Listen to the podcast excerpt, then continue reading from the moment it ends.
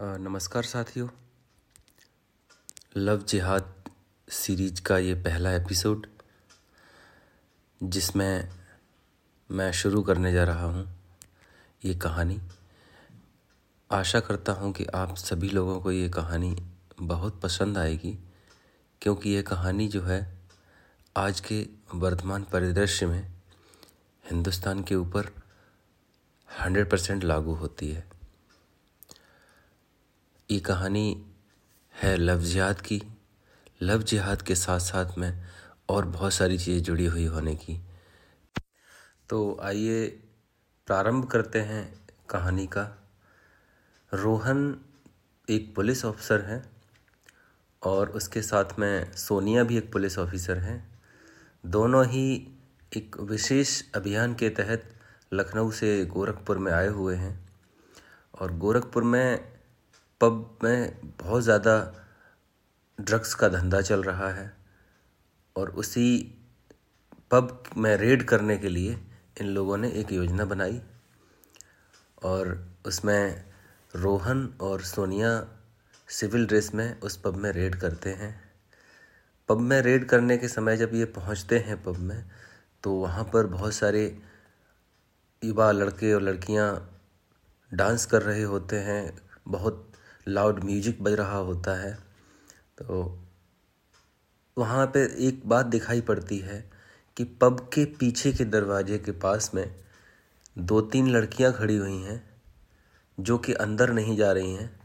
वहाँ पे बहुत सारे जो लड़के हैं, वो वहाँ जाते हैं, उन लड़कियों से कुछ लेते हैं और वो उसको कुछ, कोई सिगरेट में भरता है, कोई उसको हथेली पर ही रख के उसको सूंघते हैं और नशा कर लेते हैं। सोनिया और रोहन जैसे ही ये देखते हैं कि यहाँ से ये पूरी सप्लाई चल रही है तो वो लोग जैसे ही उन लड़कियों की तरफ़ जाते हैं तो वहाँ से वो सारी लड़कियाँ भागने लगती हैं। उनको समझ में आ जाता है कि कहीं गड़बड़ है। सभी लड़कियाँ भाग जाती हैं और सोनिया और रोहन वहाँ तेज़ी से पहुँचते हैं तो एक लड़की है, वो उनके हाथ लग जाती है।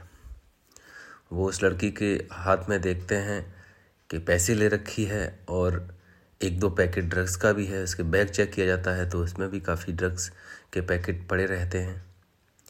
उस लड़की को पुलिस स्टेशन ले जाया जाता है और पुलिस स्टेशन में पूछताछ करी जाती है।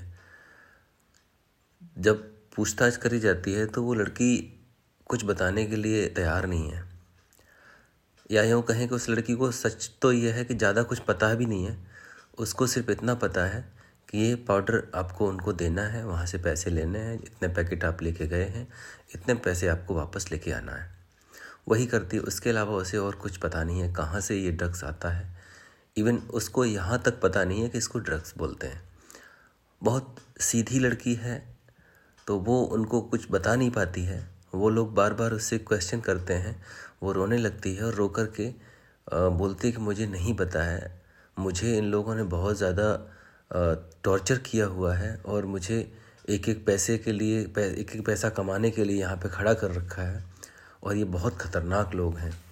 तो जब ये बोलती है कि बहुत ख़तरनाक लोग हैं तो फिर सोनिया कहती है कि कौन लोग हैं? तो वो उसमें बताती है अपनी पूरी कहानी कि उसका कहाँ से उसको लाया गया और कैसे इस धंधे में इसको डाल दिया गया है। वहाँ पर मीना बताती है कि कैसे वो नेपाल में अपने एक स्कूल में बहुत अच्छी छात्रा थी, बहुत अच्छे अंकों से पास होती थी और उस दिन उसका रिज़ल्ट मिलने वाला था। वहाँ पे उसका स्वागत भी किया जा रहा था, स्टेज बना हुआ था स्कूल में। लेकिन अचानक जब ये स्वागत और उसका सम्मान किया जा रहा था, उसी समय नेपाल में बहुत विकराल भूकंप आ गया। भूकंप से सारे लोग इधर से उधर तिधर बितर हो गए और कुछ लोगों को चोट आई, कुछ लोग और उसमें से घायल ज़्यादा हो गए और फिर मीना भी वहाँ से सोचा उसने कि अब घर चल के जाके देखते हैं, घर की हालत कैसी है। मीना के घर में उसने बताया कि इसका एक भाई है, था छोटा, उसकी माँ थी। तो जब वो अपने घर की तरफ़ पहुँचती है, पूरा बहुत बुरा मंजर हो रखा है अर्थक्वेक से पूरा नेपाल तबाह हो रखा है तो वहाँ जाती तो देखती है उसकी माँ और भाई दोनों ही घर के अंदर दबे हुए हैं और वहाँ पे कुछ राहत के कार्य चल रहे हैं, उसको वहाँ आगे सब लोग जाने से रोक रहे हैं, वो जा नहीं पा रही है। तो वो जब ये मंजर देखती है तो वहीं पे बेचारी बहुत सदमे में आ जाती है और गिर जाती है। बेहोश हो, होके वो ऐसे पड़ी रहती है। उसको जब होश आता है तो उसे पता चलता है कि एक शरणार्थी शिविर है। उसमें उसको वहाँ पे इलाज चल रहा है और वहाँ पर नेपाल के बहुत सारे भूकंप पीड़ित लोग हैं, जिनका कि इलाज से लेकर के खाना पीना सब कुछ चल रहा है। अब इस समय ऐसे मौके पर इंडिया ने भी बहुत कुछ सहायता दी नेपाल को और उनके शरणार्थी शिविर में इंडिया के लोग जाते थे, खाना पीने के सामान लेके जाना, उनके कपड़े पहनने के, ओढ़ने के लेके जाना और डिस्ट्रीब्यूट करते थे। इसी चीज़ का फ़ायदा उठाकर अराजक तत्वों ने क्या किया, जिसको आर के नाम था। ये आर के मैं आपको पहले बता दूँ कि एक मोहिन ग्रुप है। मोहिन ग्रुप का सदस्य था और ये नेपाल जा कर के वहाँ पे पहले तो सबको बहला फसला रहा था। उस शरणार्थी कैंप में लोगों से बोल रहा था, लड़कियों से बोल रहा था कि आप लोग अब यहाँ पे कुछ नहीं बचा है। आप लोग बर्बाद हो गए हो, आप तबाह हो गए हो। आप लोग हमारे साथ इंडिया चलो, हम आपको अच्छी जॉब दिलवा देंगे।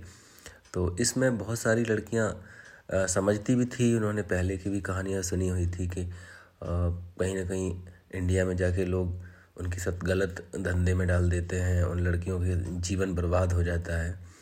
लेकिन उनके पास कोई और ऑप्शन नहीं था। इस चक्कर में कुछ लड़कियों ने कहा कि नहीं, हम तो चलेंगे।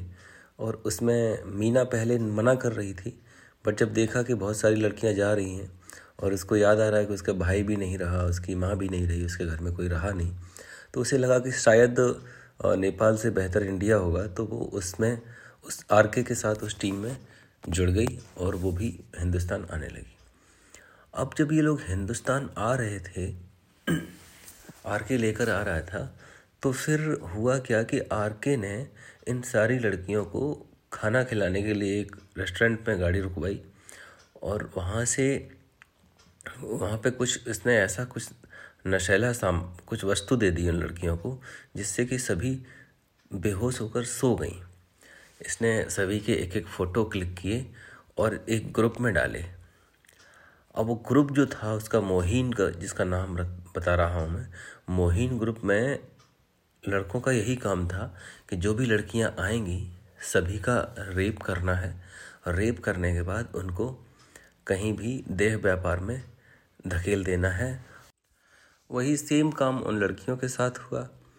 मोहिन ग्रुप के जितने भी लड़के थे, वो उन लड़कियों को पहले बलात्कार करते हैं, रेप करते हैं और रेप करने के बाद उनको अलग अलग शहरों में ले जाकर कहीं ना कहीं बेच दिया जाता है।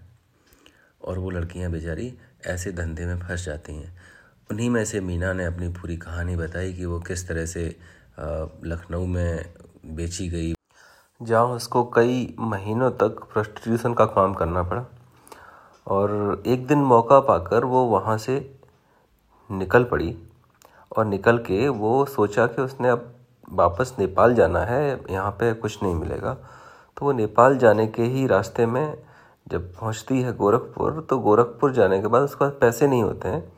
तो उसे लगता है कुछ पैसे मिल जाएँगे। वहाँ पे वो लोग फिर से मिल जाते हैं वही ग्रुप वाले और उसको पकड़ लेते हैं। फिर उससे बोलते हैं हम तुझे पैसे ज़रूर दे देंगे, लेकिन हमारा ये काम कर। और वो वही फिर उस पब में उनका ड्रग्स को सप्लाई करना और वहाँ से पैसे इकट्ठे करके उनको देना।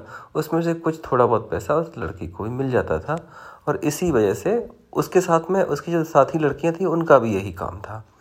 तो उसने जब ये सारी चीज़ बताई इनको, रोहन को और सोनिया को तो रोहन और सोनिया काफ़ी उसमें भावुक भी हुए कि कैसे उस लड़की को, बेचारी को वहाँ से अच्छी पढ़ने वाली लड़की थी, वहाँ से लाया जाता है और उसके साथ इतना रेप करने के साथ बाद में इसको बेचा जाता है, उसको देह व्यापार में डाल दिया जाता है। तो ये बड़ा ही ख़तरनाक दृश्य था उन लोगों के लिए। थैंक यू दोस्तों, ये पहला एपिसोड था। इसके बाद आशा करते हैं कि आप सब लोगों को ये पसंद आएगा।